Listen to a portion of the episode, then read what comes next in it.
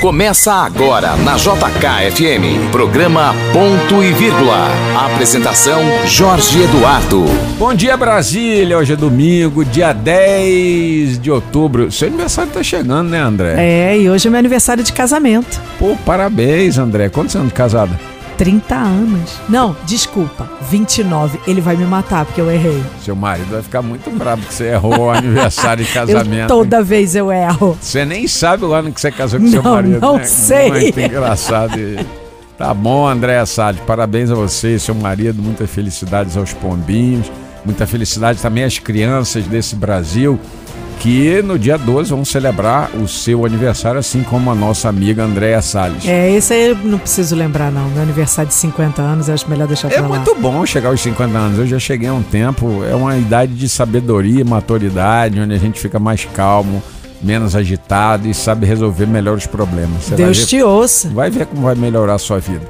E por falar em melhorar a vida, né? Vamos falar da vida do nosso brasiliense, do nosso cidadão, do nosso morador de Brasília. Todos nós somos brasilienses, né, André? Mesmo aqueles que Eu sou, nós de coração. viemos de outros estados, né? Você e eu viemos do Rio de Janeiro.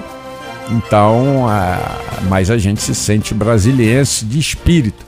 E aí a gente vai conversar com o presidente da Câmara Legislativa do Distrito Federal, o deputado Rafael Prudente do MDB. Ele traz aí muitas novidades, entre elas a TV Legislativa que finalmente vai sair do papel e vai começar a funcionar.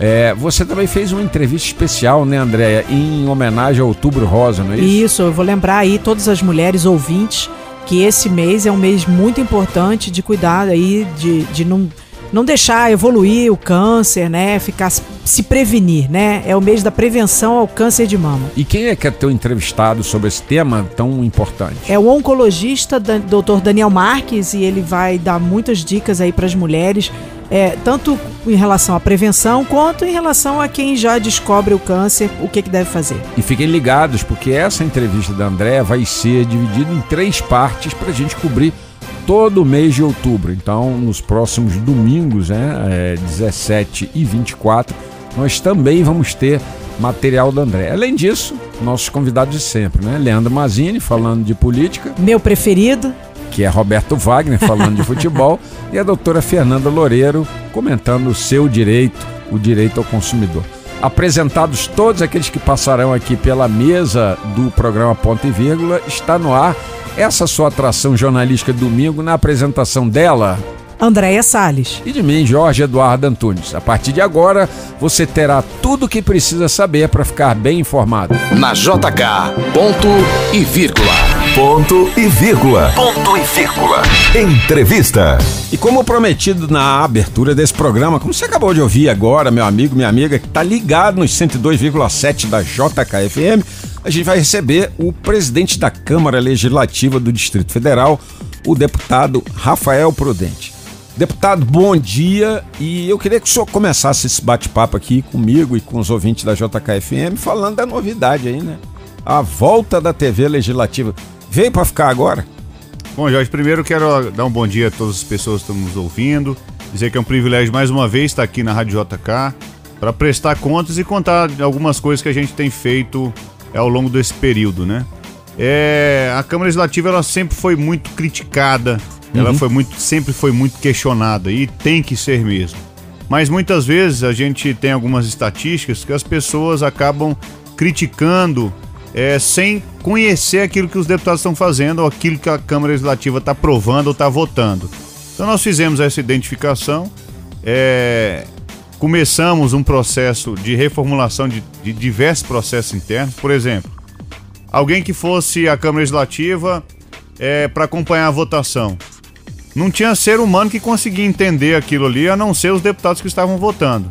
Porque não se não tinha. é, Era tudo manual, vamos dizer assim. Hoje, quem acompanha os trabalhos na Câmara vê um painel de votação, vê quem está votando sim, vê quem está votando não, qual é a matéria que está sendo tratada, qual é o número da matéria que está sendo tratada. O que é fundamental para a transparência. Exatamente. Então, inclusive com ponto eletrônico dos deputados no painel eletrônico de votações ali dentro. Então, se votou, se está presente, realmente ele vai ganhar presença. Acabou, acabou aquele trabalho manual até para evitar fraude que nós já vimos acontecer no passado.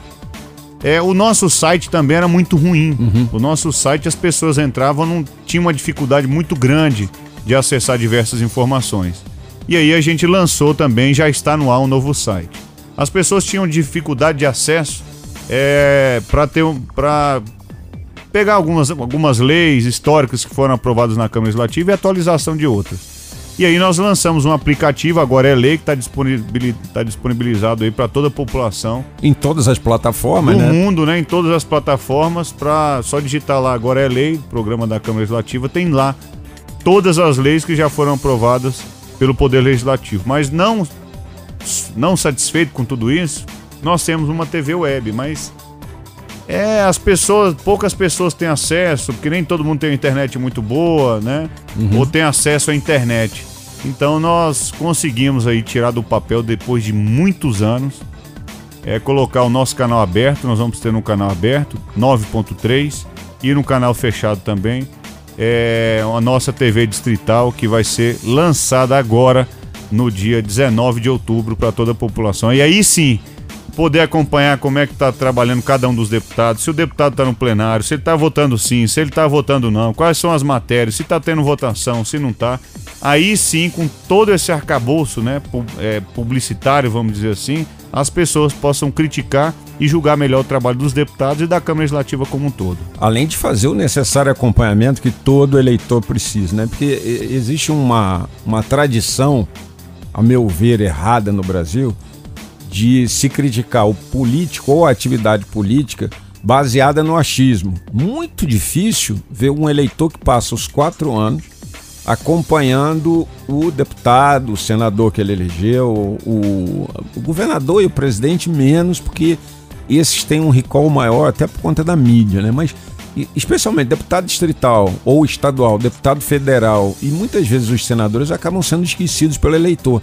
E é de responsabilidade do eleitor acompanhar quem ele indicou e o trabalho que está fazendo.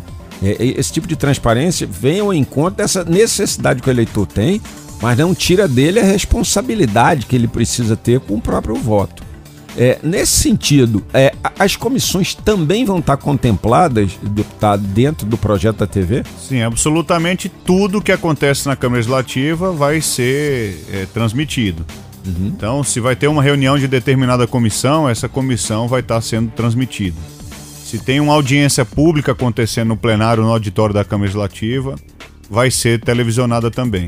Então, nós, nós teremos alguns programas temáticos, nós teremos uma, uma, uma extensão muito grande de, programa, de programação na parte social, na área de esporte, então a população pode ter certeza que nós teremos um canal aí com muitas informações, além também do trabalho legislativo. Né? O, o, que é outra coisa muito importante, porque veja só, existe uma crítica é, é, sistemática às empresas de mídia hoje, feita por, feitas, são críticas diversas, por vários grupos, em que se localiza TV A é isso, TV aquilo, B é aquilo, TV C é aquilo outro.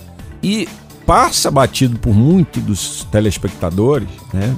É, o bom conteúdo que TVs educativas e, e TVs públicas, como TV Câmara e TV Senado, acabam apresentando fora até do próprio horário onde tem sessão. Então, quem é, como eu, um espectador assíduo de TV Câmara e TV Senado, sabe que ali depois tem uma programação com. TV Justiça também tem isso, com temas ricos. TV Justiça tem um, é, um programa, e a TV Brasil tem também, Caminhos da Reportagem, que é maravilhoso. É um programa profundo, onde você tem a chance de um jornalismo qualificado, que traz é, é, uma informação diferenciada. Não é aquela informação instantânea que a gente tem nos tele, grandes telejornais que você tem dois ou três minutos. Num Caminhos da Reportagem, você às vezes tem meia hora para debater um tema que é o, é, é o tempo adequado. Esse tipo de jornalismo também está contemplado nesse projeto. Exatamente, nós temos um estúdio montado na Câmara Legislativa é, que vai justamente debater os principais temas do momento, algumas leis estão sendo, estão sendo tratadas, então vai ter matéria externa, por exemplo, quando a Câmara Legislativa destinar recursos, por exemplo, nós mandamos 20 milhões de reais é, nessa última semana para incremento num programa chamado Renova DF. Uhum. O que é esse programa? É um programa que contrata pessoas, dá um curso de formação, seja na área de serralheria, de pedreiro e tal, fazer reforma nos equipamentos públicos, ela ganha uma bolsa e sai com o diploma do Senai. E normalmente estão sendo absorvidas elas aí, pelo menos a primeira leva, né, que já foi formada, em torno de quase 900 alunos que já foram formados, ele já sai praticamente contratado, né? É, nós temos uma, uma- a parte de construção civil aqui no Distrito Federal muito aquecida. Muito. Então esse é um programa que pouca gente conhece. E é um programa que está sendo bancado pela Câmara Legislativa. Nós estamos fazendo nosso papel lá de economizar recursos, mas que as pessoas saiba- saibam para onde estão indo esses recursos. É para bolsa de estudo, é para qualificação profissional, para melhorias nos equipamentos públicos da cidade. E isso a gente é uma oportunidade para fazer uma matéria externa. Olha, isso aqui foi recurso da Câmara Legislativa. Pegar depoimento de quem está formando, depoimento dos professores, depoimento da população que foi atendida com aquela determinada benfeitoria, né? seja numa legislação que a gente aprovou recentemente para a eleição de diretor de escola, seja a redução de impostos para a cesta básica que foram votados, qual é o impacto que isso vai dar na economia, É. qual é o impacto que isso vai dar no bolso do contribuinte. Então tem muita matéria, tem muita coisa importante, muitas matérias importantes que são apreciadas e votadas na Câmara Legislativa diariamente para a população acompanhar, né? Porque trabalho tem muito, nós temos muita coisa, nós temos muitos é, é, programas bacanas assim para mostrar para toda a sociedade. Então é, vai ser um instrumento muito importante de trabalho, de para que as pessoas possam acompanhar o que está acontecendo na sua cidade, que muitas vezes desconhecem. O senhor falou Liga agora. a televisão, já é só notícia ruim. É só notícia. ruim. Só notícia ruim, é só morte de gente, assassinato, é. é você liga a Chega televisão. a dar uma desesperança na pessoa. E- Exatamente, são pessoas morrendo, ou a- é, notícia ruim de determinadas cidades. Então, ali, claro, vai ter matéria de todas as formas, mas a gente levar o que está acontecendo de bom também na cidade, que tem muita coisa Tem. boa acontecendo na cidade. Nós temos muita gente boa que mora nessa cidade. O senhor falou aí nessa, nesse envio de 20 milhões. Isso aí foi. É, é, para mim, isso é, uma, é um assunto que é muito pouco explorado em geral pela mídia, né? Pelos jornais, por todo mundo. Mas esse é um, era um dinheiro carimbado na conta da, da, da Câmara Legislativa, que agora a Câmara Legislativa está enviando ao Executivo, é isso? Exatamente. E pouca gente sabe disso, a gente aproveita esse espaço aqui também para divulgar. É, nós temos um orçamento que é para ser investido na Câmara Legislativa. Como nós, mesmo fazendo todos os investimentos que eu já citei aqui, como da TV, tudo isso tem um custo, né? A democracia tem um custo. Mas nós fizemos mais com menos, inclusive votando, votamos esse ano 200% a mais, por exemplo, do que em legislaturas anteriores, sobre a nossa gestão lá internamente na Câmara. Então nós temos feito mais, votando mais, apreciando mais projetos, trabalhando mais, mas utilizando menos recursos públicos. Então nós reduzimos o valor é, com publicidade, nós reduzimos o valor com informática, nós reduzimos o valor colocando placa fotovoltaica para gerar energia solar, para gastar com menos energia. Nós temos uma, uma casa muito mais sustentável com gasto de água, com água reutilizada.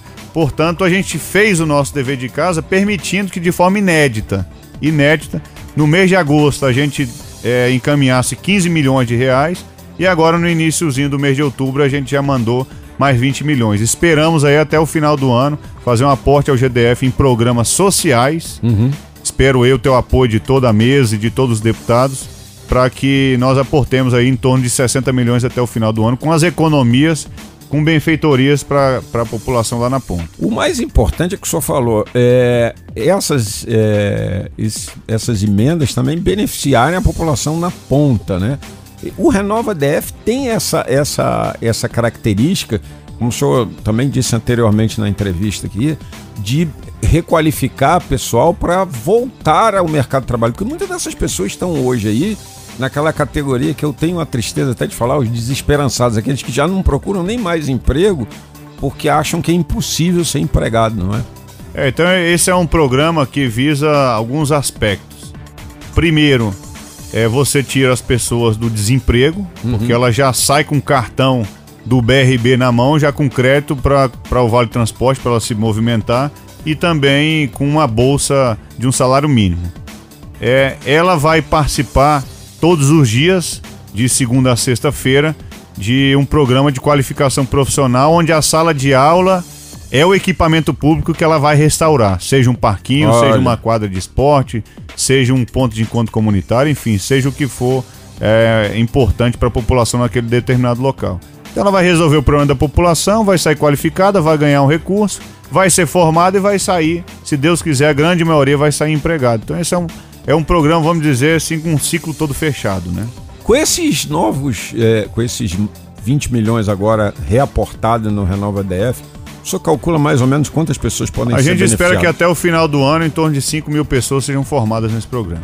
Ou seja, é, gente, meu amigo, minha amiga que escuta a gente aqui agora na JKFM, no programa Ponto e Vírgula, o presidente Rafael Prudente, presidente da Câmara Legislativa do Distrito Federal, devolveu ao cofre público com um carimbo de uso para requalificação pessoal e, e profissional das pessoas aqui do DF, recurso para requalificar treinar mais 5 mil brasilienses para encarar esse fantasma do desemprego. Ou seja, é a Câmara fazendo um trabalho dela, né? A, a poupança dela beneficiando o eleitor que colocou os 24 deputados distritais lá. Né? Exatamente. Então a gente está fazendo esse esforço todo é, e mandando recurso para onde a gente mais precisa, que é a área social e o desemprego aqui na cidade, que está muito grande, mas a gente acredita que a economia já está se recuperando, a gente vai sair dessa o quanto antes. Outra coisa que a gente tem visto aí, essa é mais ação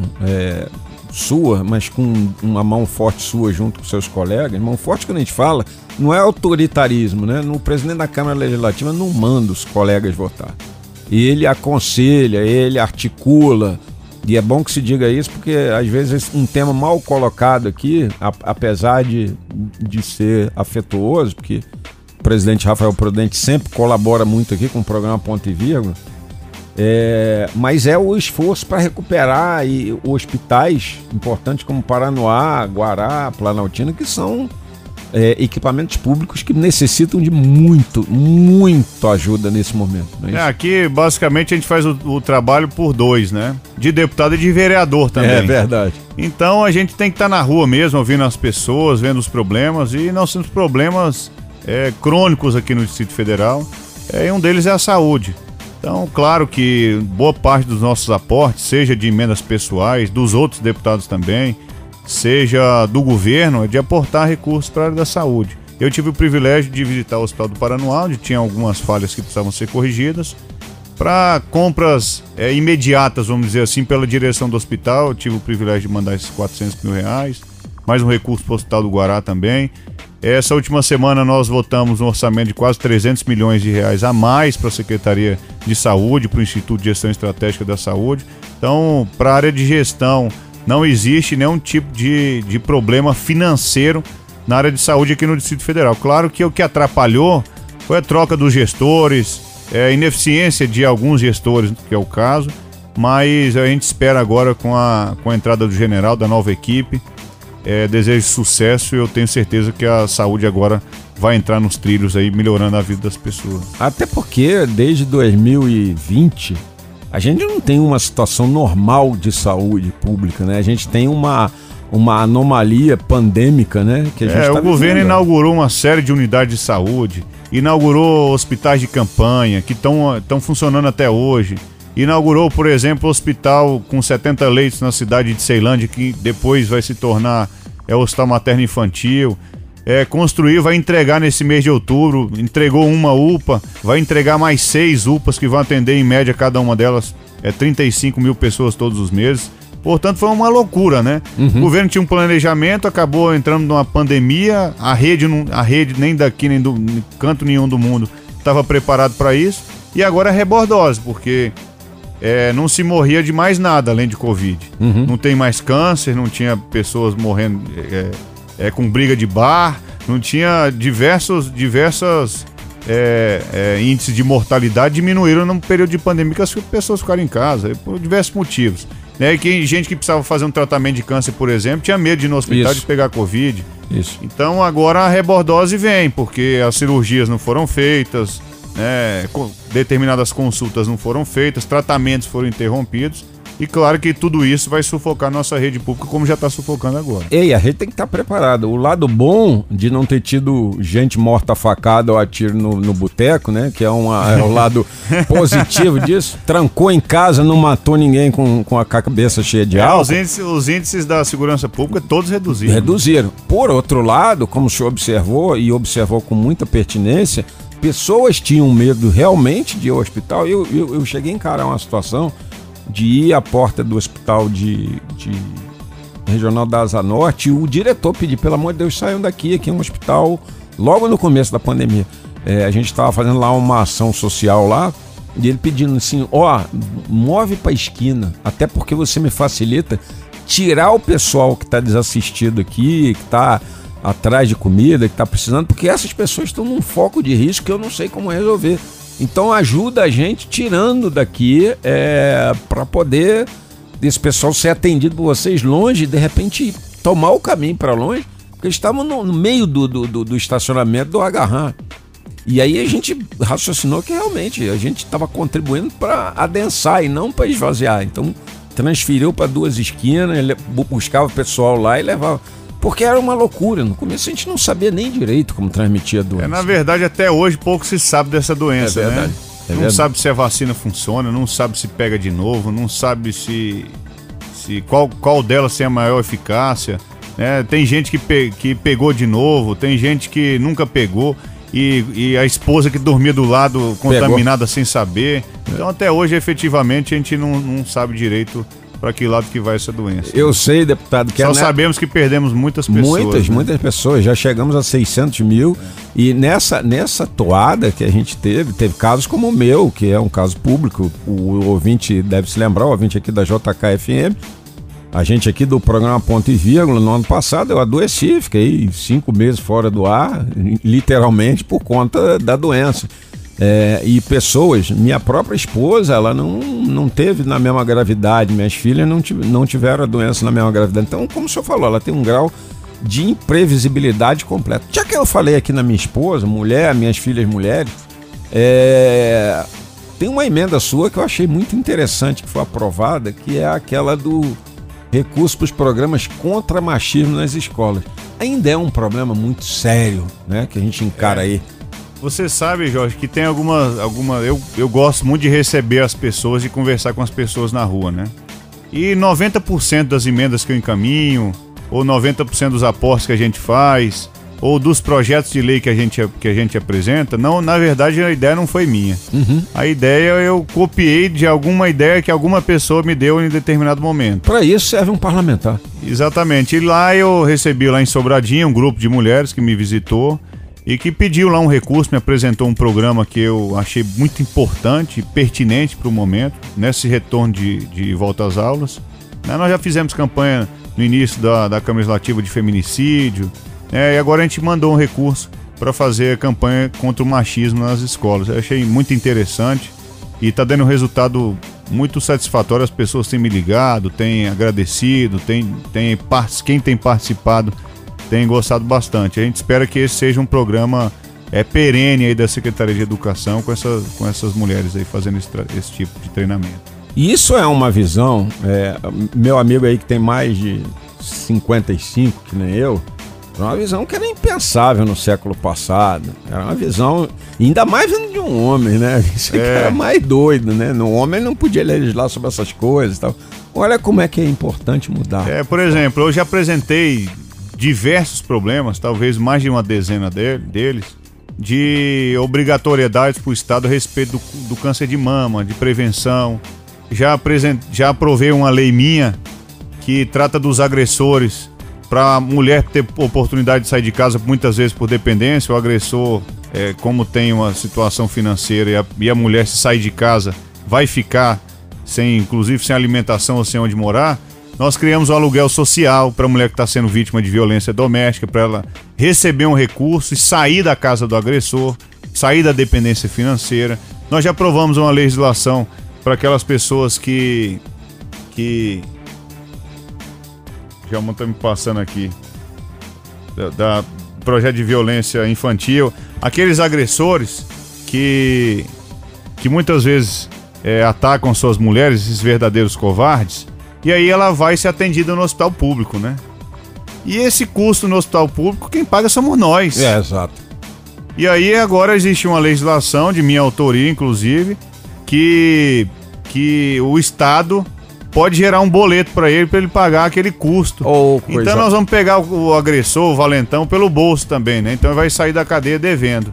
Então existe algumas legislações que eu venho, venho aprendendo e, e graças a Deus a gente tem conseguido aprovar aí e colocar em prática, né? Isso é importante é, a gente frisar, porque deputados mais jovens, é, e a nossa Câmara Legislativa tem muitos parlamentares mais jovens, como o presidente Rafael Prudente, eles têm a, a- eles têm a, a percepção diferenciada de deputados, muitas vezes já com muitos anos na política, escolados. Ô Jorge, posso aquilo. falar uma nova aqui? Pode, Você que deve. tem uns dois anos mais velho que eu. Dois não. Tem uns dois anos mais velho que eu, por exemplo. E eu, eu ainda me surpreendi que eu não sabia, né? Eu recebi um grupo, um grupo de uns meninos lá de em torno de, de 17, 18 anos, é, para conversar comigo sobre. Fala muito de Vila Olímpica, de esporte, de futebol, de vôlei, mas tem um esporte que tem muita gente ganhando dinheiro e que a gente precisa formar esse tipo de atleta, porque chama de atleta. É o pessoal que joga videogame. Eu tenho uma filha que é atleta nessa É área. Counter Strike, é Free, Free Fire, que eles têm esses jogos. Eles me, falam, me citaram esses dois. E aí o seguinte, me trouxeram a ideia de levar para os espaços da juventude, né?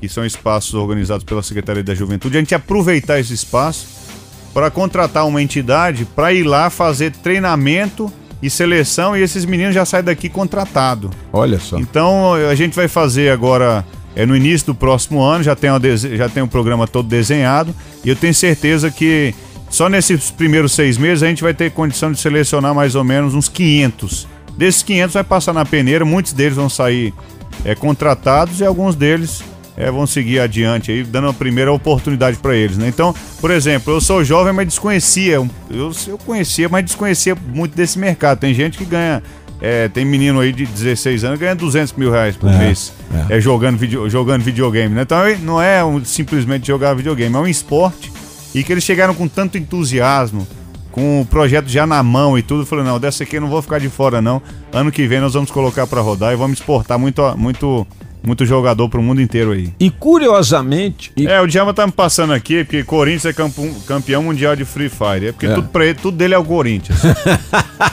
o, o- o- eu, como eu tenho uma gamer em casa, ela me atualiza sobre esse mundo. Aí eu comecei também a acompanhar um pouco essa questão. E é muito engraçado que os grandes times, o próprio Corinthians, já citado pelo Djalma aqui, eles têm hoje equipes fortes. É, é, é, no meu tempo de gamer, se é que pode chamar aquilo que eu fazia de gamer, né? Que era jogar FIFA no computador. Mas o meu tempo de gamer não tinha isso. Agora tem transmissão é, Em em, canal por em assinatura. canal por assinatura, E breve sim. você vai ver isso em canal aberto. Ou seja, nós não estamos falando de pouca coisa. Você está movimentando aí. Se você criar 500 posições para essa juventude, essa juventude tem problema de, de, de, de, de se encaixar nesse mercado tradicional. Ela vai para esse. É, eu tenho um filho de 8 anos, ele não, não joga muito, mas esses dias ele tava jogando um joguinho e ele tava conversando com outro, com outro, outro jogador lá, né? Aí eu fui ver o menino lá da China, um É. chinês, conversando em inglês, em inglês com ele. É, não, e, e- e as demandas dos filhos ficam muito doidas. A minha, essa minha filha gamer virou para mim, pai, já aprendi inglês, já me formei. Que tal eu estudar mandarim? Eu falei, o quê? é não, porque aí eu posso me comunicar melhor com o mercado chinês. O mercado chinês hoje Ela tá certíssima. Ela, ela tem uma visão de mundo muito diferente da nossa, que você tá mais próximo da minha geração, embora tenha idade para ser meu filho, mas está mais próximo da minha geração do que, evidentemente, a minha filha, que tem 21 anos de idade, eu tenho 30 e tantos anos de diferença para ela.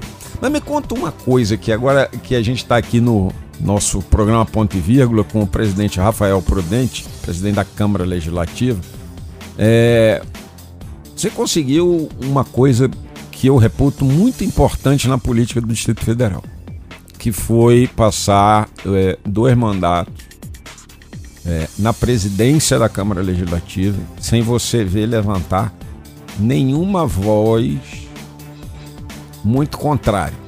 A gente viu outros presidentes, seu pai foi presidente da Câmara Legislativa quando foi deputado, e a gente viu outros serem muito questionados aí, alguns, alguns presidentes foram até barrados nesse caminho. O que, você atribui para esse bom relacionamento? Você, você asfaltou vias com todos os campos políticos da Câmara Legislativa, é isso? É, primeiro foi respeitar todas as vertentes e os posicionamentos políticos e valorizar todos os mandatos dos deputados. E que isso é muito difícil, porque isso. eu venho de uma formação, é, tem deputado que vem de, de, de, outras cidades e com uma formação completamente diferente e com ideias completamente diferentes. Então é o primeiro desafio é esse. É, mas eu, eu atribuo, na verdade, a entrega de bons resultados. Uhum. Então a gente tem feito uma boa gestão na Câmara Legislativa. E claro, politicamente, nós é, fazendo o jogo da balança, né? A gente tentar atender os interesses é, da sociedade, convergir, porque você coloca 24 pessoas pensando diferentes para convergir em todos os projetos, porque todos eles precisam de maioria para ser aprovados. Uhum. Né? E a gente consegue conversar com diversos tipos de pensamentos e de vertentes políticas, seja de esquerda, seja de centro, seja de direita. Tanto é que eu tive o apoio do Partido dos Trabalhadores na minha segunda eleição. O que é raríssimo, né? se tratando de legislativo local. É, o, o deputado do PSOL, por exemplo, que é uma, é uma via mais esquerda ainda, o deputado Fábio Félix, por diversas vezes, manifestou o apoio, só que por conta de questões partidárias, né? Não votou, mas também é, é, apoiava a nossa, a nossa uhum. eleição. E, e, a gente ficou muito feliz de ter esse reconhecimento dos deputados, dos partidos políticos também, para me reconduzirem, mas eu tenho certeza que o cerne de estudo é a valorização do mandato de cada um, dar espaço a todos eles e aquilo que a gente entregou de resultado na Câmara Legislativa. Uma última pergunta aqui na manhã desse domingo, que eu sei que a sua agenda é apertada e tem compromisso agora de manhã ainda, é, então eu só queria encerrar com essa. 2022 Ibanês para governador e o senhor para reeleição, é viável pensar isso ou o senhor vai tentar um voo mais alto? Eu estou fazendo diversas reuniões agora nesse mês de outubro em todas as cidades, ouvindo os nossos correligionários, ouvindo a militância do MDB. Nós temos um partido muito forte, tanto é que o partido hoje comanda os trabalhos da Câmara Legislativa e comanda o Executivo. Uhum. E nós temos mais um deputado que é o deputado Hermeto, que é um deputado muito aguerrido dentro do nosso partido. Então nós temos uma militância muito forte. Então eu não vou decidir isso sozinho. Uma coisa que já está definida no partido é que o governador vai colocar o nome dele à disposição para reeleição e nós vamos estar com ele juntos, uhum. né? É, então eu estou ouvindo as pessoas para definir, né? Eu não, eu não tenho condições de definir sozinho aquilo que eu vou fazer no próximo ano. Vamos ouvir o que, que as pessoas acham, aquilo que é importante para o projeto político, mas sobre, sobretudo aquilo que a gente pode contribuir para a política do Distrito Federal e para a nossa cidade. Pode ser aqui, pode ser no Congresso Nacional. Vamos decidir, acho que creio que até o finalzinho desse ano, início do ano que vem, a gente já tem isso definido. E eu venho contar em primeira mão aqui para vocês. Opa, isso é que a gente agradece aqui no programa Ponto e Vírgula. Deputado, muito obrigado pela sua presença aqui como parlamentar e como presidente da Câmara Legislativa sucesso e o microfone é seu para suas despedidas aos ouvintes da JKFM. Tá bom, mais uma vez muito obrigado aqui sempre pelo carinho, pela recepção que a gente tem aqui na JK. É, desejar a todos um excelente dia. É, a gente segue trabalhando muito ali na Câmara Legislativa e agora anotem aí dia 19 agora de outubro, canal 9.3 para vocês acompanharem mais de perto aí os trabalhos que a gente vem desempenhando todos os dias. Sucesso ao deputado Rafael Prudente, presidente da Câmara Legislativa do Distrito Federal. E, como prometido, agora nós vamos para a entrevista da Andréa Salles com o doutor Daniel Marques, oncologista da Rede Dó. Ponto e vírgula. Ponto e vírgula. Saúde. E nós estamos aqui nesse domingo, que é um domingo já de outubro, né, gente? Então, outubro a gente tem que falar de, uma, de um assunto que acomete aí as mulheres é, numa quantidade muito maior do que a maioria das pessoas imagina, que é o câncer de mama. E a gente está aí no Outubro Rosa. E quem vai conversar conosco é o Dr. Daniel Marques, que é oncologista da Rede Dor São Luís aqui em Brasília. Bom dia, doutor Daniel. Bom dia, eu agradeço o convite e reforço a importância aí da gente conversar sobre o câncer de mama nesse mês de conscientização. É, doutor Daniel, eu vi aqui que o Instituto Nacional do Câncer ele falou aqui que numa, numa das pesquisas que cerca de 2 milhões e 300 mil casos novos foram estimados no ano passado, 2020, em todo o mundo, e que representa 25% de todos os casos diagnosticados de neoplasias em mulheres. É uma taxa muito alta, né, doutor Daniel? É, sem dúvida. Chama atenção essa taxa. É, o câncer de mama é o câncer mais incidente na mulher, né? E realmente é, chama atenção os números. É, a gente vê realmente na história aí, é, dos últimos anos um aumento na incidência, é, mas ao mesmo tempo, uh, junto com, com isso, né, com esse dado que impressiona, a gente vem cada vez mais melhorando é, os nossos cuidados, né? Então, eu acho que uma, uma das coisas importantes uh, em relação é, aos números que impressionam é a gente tentar prevenir e tentar diagnosticar, diagnosticar precoce para não virar, um, infelizmente, uma, uma estimativa ruim, né? Eu acho assim, doutor Daniel, para a gente, é, tudo que fez em termos de prevenção, acho que não só no câncer de mama, mas em todas as doenças, é sempre muito bem-vindo, né? Agora, no câncer de mama, é, também é muito importante nesse sentido, é, diminui a taxa aí de mortalidade se você conseguir, se a mulher conseguir detectar ele no começo? Isso, é, são, são assim, são, são dois pontos importantes, né? Vamos falar um pouquinho da, a, da prevenção.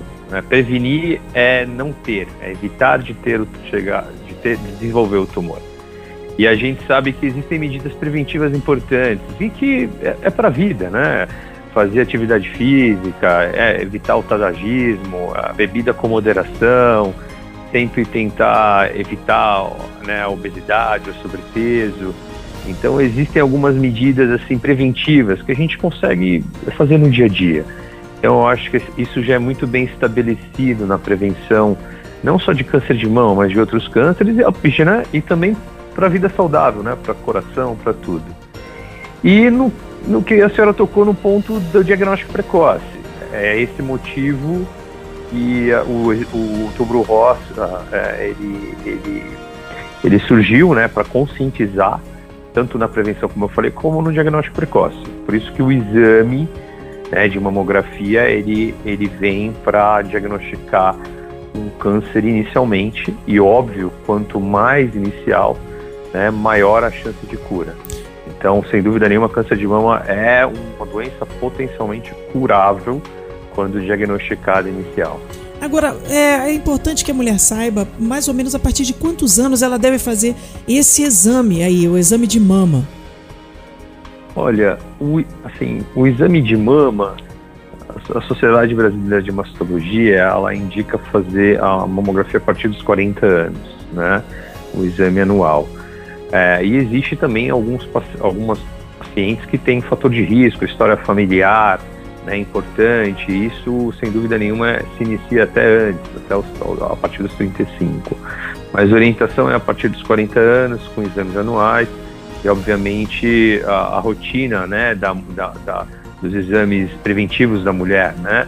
E existe também um, uma, um, um, o autoexame. Né? O autoexame, na verdade, é, a partir do momento que você se autoexamina, né, isso de certa forma é, não substitui a mamografia de maneira alguma, isso é muito importante frisar. O autoexame, quando você palpa, o nódulo ele já está lá, né? A mamografia é, é para diagnosticar ainda mais precoce. Então, acho que são duas coisas que se combinam, uma complementa a outra é, na segurança, né? No, no, no na, na, na, análise de, de você se prevenir né, é, contra essa doença. Agora, é como o senhor falou histórico familiar, eu achei isso muito importante. O que, que é o histórico familiar? É, é quem teve é, mãe com câncer ou, ou, só com câncer de mama, tia, irmã? Como é que é esse histórico familiar? Porque eu acho que as pessoas precisam também olhar muito a, a sua volta, assim, com certeza, em todos os graus de parentesco, não é isso, doutor?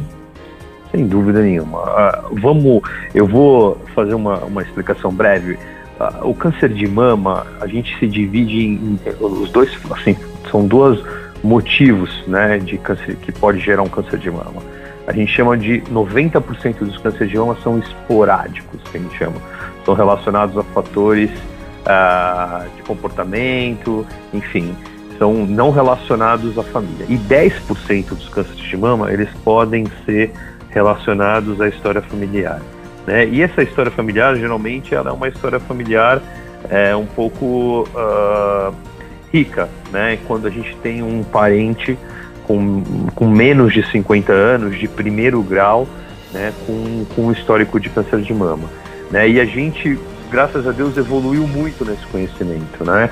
Então hoje existe até uma subespecialidade dentro da oncologia, que é o oncogeneticista, que através desses dados familiares, um parente com menos de 50 anos de primeiro grau, que teve um câncer de mama, um câncer ginecológico, né, a gente consegue hoje é, calcular uma probabilidade e até a depender desse cálculo é, solicitar um exame, né, de, que é geralmente um exame de uma coleta de sangue, para é, avaliar, para né, ver se existe é, uma, uma mutação que a gente chama de germinativa. E essa mutação ela aumenta o risco de ter um câncer. Então, existem medidas preventivas em quem tem essas mutações.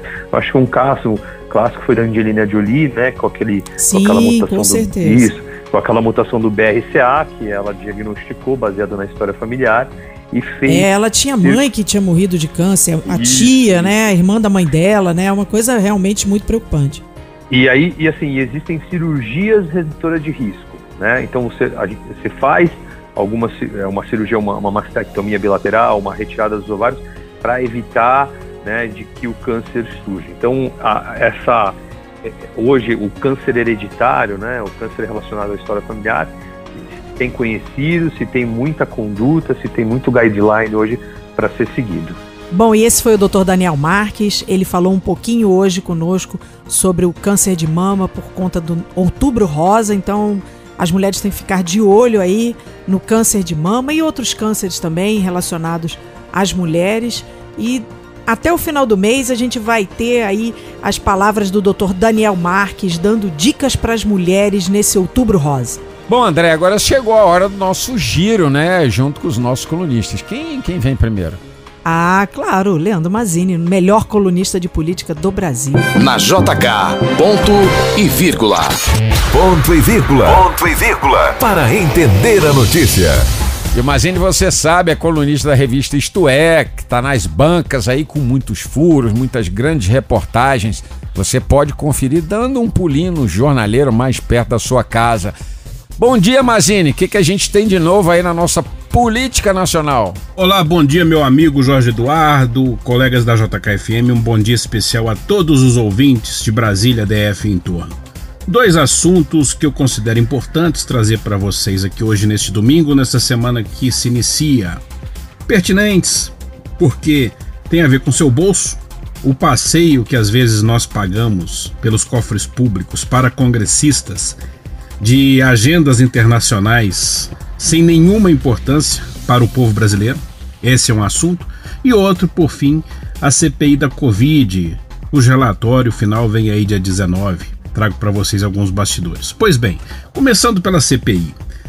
O senador Renan Calheiros, o relator, promete aí um relatório devastador, né, de quase 6 mil páginas, para acusar principalmente o presidente da República, Jair Bolsonaro, por tudo que já é notório desde quando começou a pandemia, desde as primeiras mortes registradas no Brasil. Em contrapartida, né, do outro lado do balcão ali na CPI, tem a ala bolsonarista que quer fazer um relatório paralelo ao de Renan Calheiros para blindar Bolsonaro, ou seja, que a culpa, se tiver, e claro que tem, não é só do Bolsonaro, de, lembremos aí ele criticando vacina, colocando vacina é, em questão, demorando para encomendar vacinas. Aí os laboratórios venderam vacinas para vários países, o Brasil ficou lá atrás na fila. Demoramos a começar a vacinar. Esse é o fato. Muita gente morreu sim por isso. Não vamos nem questionar essa situação. É fato, muita gente morreu porque não foi vacinada, né? Então parte da culpa está recaindo sobre o presidente da República. Então, ao passo que a ala bolsonarista ali no Senado quer blindar o presidente de suposto de suposta ligação e de citação do Renan Calheiros de crimes contra a humanidade, ou seja, os bolsonaristas querem fazer um relatório paralelo para blindar Bolsonaro contra acusação de crimes contra a humanidade, para ele não parar, o nome dele não parar no Tribunal Penal Internacional. Isso não só para agora como presidente da República, como para depois, seja ele reeleito ou não, para depois que ele deixar a presidência, para não recair sobre ele a figura dele, o CPF dele, essa eventual condenação futura aí. Então, haverá essa guerra de versões ali na CPI a conferir o que vai vir aí nesse relatório do Renan Calheiros e como a oposição vai tratar isso. Crimes de improbidade administrativa, isso é o de menos ali para a ala bolsonarista. Eles conseguem resolver isso e o Bolsonaro consegue se safar. Mas fato é que, para a história, essa CPI, dando alguma coisa ou não, condenando alguém futuramente ou não, porque vários serão indiciados, caberá à justiça colher ou não as denúncias. Fato é que o presidente saiu sim manchado dessa história e nós sabemos disso. Então, por outro lado, agora outro assunto. Falei para vocês sobre verba pública, a nossa é, situação inevitável às vezes, a gente fica de mãos atadas quando vemos situações assim. Acontece que está programada para 11 de, de novembro até dia 17, para praticamente uma semana, em Portugal, a viagem de vários parlamentares deputados de um lado, senadores de outro, pelas comissões de relações exteriores, tanto do Senado, comandada pela senadora Cátia Abreu do Tocantins, quanto pela Câmara, cuja comissão é presidida pelo ex-senador e agora deputado Aécio Neves. Ocorre que, o que, que esse pessoal vai fazer em Portugal, que é o destino deles, Lisboa? Porque o ministro Gilmar Mendes, do STF, muito amigo de Aécio, tinha pedido a ele que convidasse parlamentares para prestigiar o tradicional evento da Faculdade DP aqui de Brasília. Faculdade DP é aquela de direito, tem professores famosos, entre eles senadores, ministros. O IDP, como notório, todo ano é, prepara e, e concretiza, prepara e realiza lá em Lisboa um seminário de direito, né, envolvendo é, renomados juristas, tanto do Brasil quanto de Portugal e outros países. Mas para este ano, o Gilmar Mendes pediu, o Aécio aceitou, está levando uma penca de deputados, o Aécio ainda envolveu a Cátia Abreu, que está levando uma penca de senadores, todos é, viajando ali para Portugal. E vão fazer, para desculpa, para não parecer passeio, ainda o Senado e a Câmara vão realizar um evento lá em Lisboa sobre meio ambiente, comércio bilateral é uma desculpa, é um pretexto, um argumento usado para prestigiar. Na verdade, o foco é a turma ficar de 11 e 12, que são os eventos do Senado e Câmara, em algum lugar lá que não sabem onde vai ser, e a turma estica até 15 e 17 para prestigiar o evento do Gilmar Mendes. Esse é o passeio. Olha, o evento dá só pela parte do Senado, pelo que eu apurei, são 400 mil reais só de passagens aéreas. A Cátia Abreu está inventando de levar empresários convidados e até chefe de cozinha. Vê se pode. E o Jorge, e caro ouvinte, eventos que poderiam ser realizados aqui no Brasil. Sabe o que eles querem comemorar? 25 anos do Tratado da Língua Portuguesa com o Brasil, algo nesse sentido aí. Então é um pretexto sem vergonha, com dinheiro público pago pelo contribuinte brasileiro, para uma cambada de parlamentares viajar a passeio uma semana em Lisboa. Estamos de olho. E segue a novela da vida real aqui de Brasília. Forte abraço a todos, trago mais novidades semana que vem. Tá certo, esse foi o Mazine, André, esse Brasil. Ai, para os Lindo fortes. e trigueiro, é o mulato insoneiro, como cantava a, a, a, aquela antiga música, mas é para os fortes E mesmo. para os país. profissionais. E para os profissionais. Falando em profissional, agora vem o seu. os- aquele que você gosta de implicar, né? Adoro. É ele, Roberto Wagner. Na JK, ponto e vírgula. Robertinho, você sabe, é o nosso colunista oficial aqui do programa Ponto e Vírgula. Dá aquele bom dia especial, Robertinho, pra galera que tá ouvindo a gente. Muito bom dia, bom dia, bom dia, bom dia, Jorge, bom dia, Andréia, bom dia ao Mazine, bom dia ao Tavinho que tá aí nas carbetas, um bom dia especial a você, meu povo, minha pova, meu galera, minha galera, minha nação, minha galáxia inteira ligada aqui na JKFM nesta manhã de domingo para falar de futebol, paixão nacional, alegria obviamente eu não estou me referindo à seleção brasileira, porque como tem dado raiva assistir esse time do Tite, como a gente tem deixado a desejar com a camisa da seleção brasileira, Jorge, amigos ouvintes. Eu puxo esse assunto porque hoje, domingão, tem jogo da seleção brasileira às 6 horas da tarde, Brasil e Colômbia. Jogo válido pelas eliminatórias da Copa. E aí tem aquela contradição, né? Como uma pessoa pode dizer que tem dado raiva, não gosta, é de dar sono, é chato essa seleção brasileira, sendo que ela está 100% de aproveitamento nas eliminatórias da Copa. Que contrassenso, né? Esse time que a gente viu na última quarta-feira, na última quinta-feira, perdão, ganhar de 3 a 1 da Venezuela, mas exibindo um futebol pobre, um futebol que não lembra nem de longe os tempos áureos da nossa seleção brasileira, ou assim, uma seleção que jogou bem. É, é, o Brasil contra a Venezuela no primeiro tempo horrível de dar sono, no qual saiu perdendo de 1 a 0.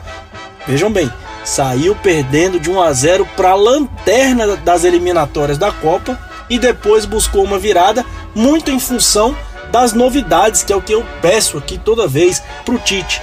O Rafinha é um jogador que não é tão conhecido do público brasileiro, joga no Leeds United, mas foi ele quem mudou o jogo. Participou dos três gols do, da seleção brasileira e mudou a cara do jogo para o bem do Tite e para o nosso bem. Que quem ficou acordado um pouco até mais tarde viu uma seleção brasileira de dar sono, mas que conseguiu a virada 3 a 1 com gol do Rafinha, com gol do Gabigol e um gol do Anthony.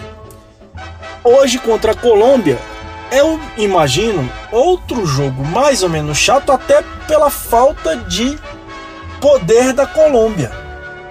Por quê? Porque essa Colômbia não, também não lembra a Colômbia mais forte aí dos últimos tempos. É uma Colômbia que empatou com a Bolívia no penúltimo jogo, uma Colômbia que empatou também com o Uruguai, já tomou de seis nessas eliminatórias da Copa. Então é um jogo que tinha tudo para ser um Brasil mais envolvente, uma seleção brasileira mais visível, assim, mais charmosa para o torcedor brasileiro, mas que eu duvido muito que isso vá acontecer. Acredito que o Tite vai manter o estilo dele, é muito mais tática do que técnica ou improviso. Não tem isso na seleção do Tite. O que me preocupa muito, porque a gente está chegando próximo à Copa do Mundo e essa seleção brasileira que tem exibido esse futebol aí não ganha Copa do Mundo não. Vai passar vergonha quando enfrentar time europeu se continuar jogando dessa forma. Então, Tite, arruma esse time.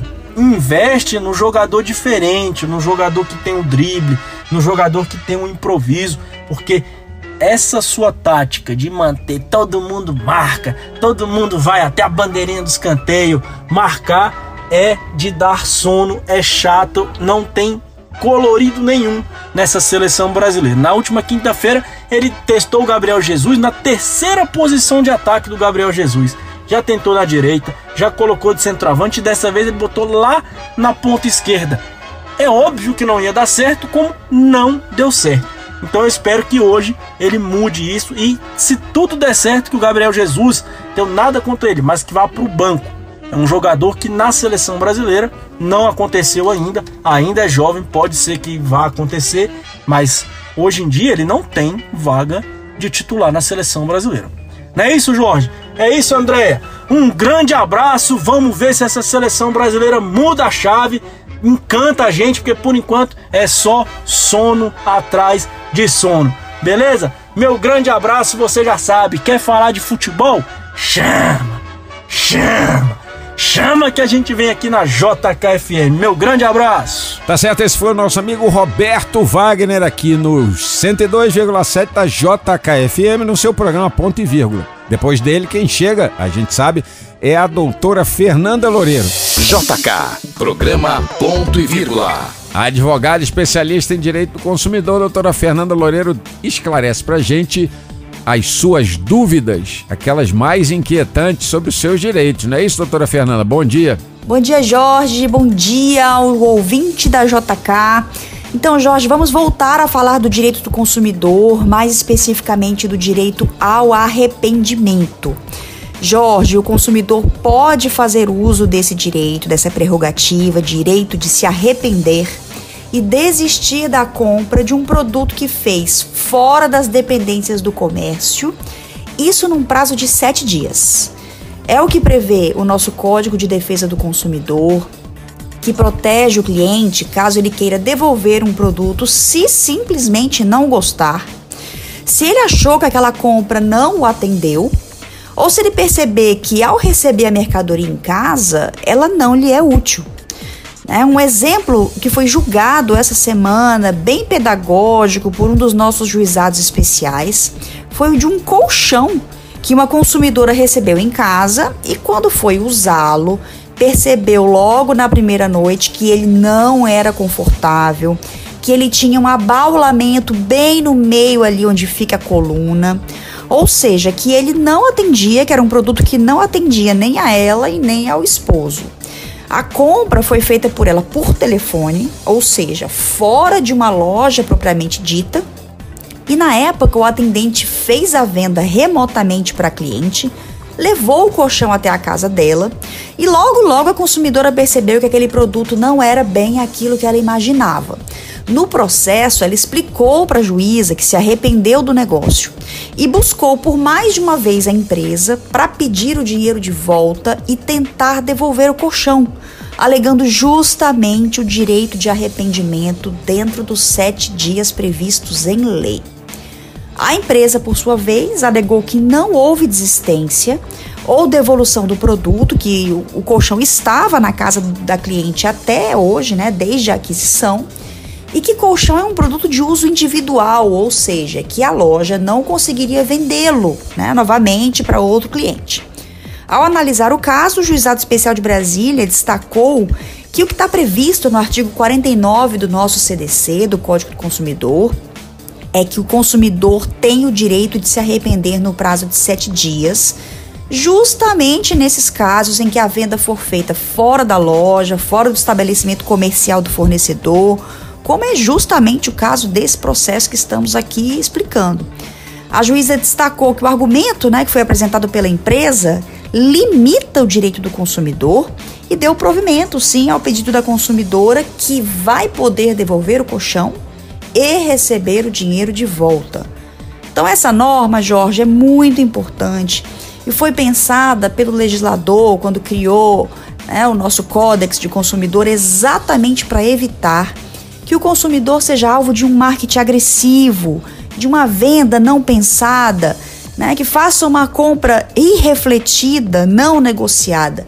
Então fica aqui a nossa orientação para o ouvinte essa semana, de sempre prestar atenção nesse prazo de sete dias quando fizer uma compra pela internet, por telefone e acabar se arrependendo. Uma boa semana para todos e para você também, Jorge. Então tá certo, né, André? Com a participação da doutora Fernanda Loureiro, acabou o programa, não é isso? É, agora vamos, vamos pro shopping com as crianças, né? Porque tem muita atividade por aí. E tem muitas atividades nos shoppings das organizações Paulo Otávio, no JK Shopping, no Taguatinga Shopping aqui no Terraço Shopping, onde nós ficamos, e no Brasília, onde vai ter um festival de sorvete, André. Pode isso? Ah, com o calor que tá, eu tô lá. Tudo de bom. Então vamos correr pro Brasília. Leva a tua molecada, Tavinho, teus 10 filhos lá para tomar sorvete lá no festival de sorvete. Tavinho que levou até você e dirigiu nossos trabalhos aqui e operou a mesa do programa Ponto e Vírgula. Semana que vem, eu, André e Tavinho voltamos com mais entrevistas, convidados e participações. Tchau, Brasília. Até lá. Você ouviu programa Ponto e Vírgula. De volta próximo domingo, às 8 da manhã.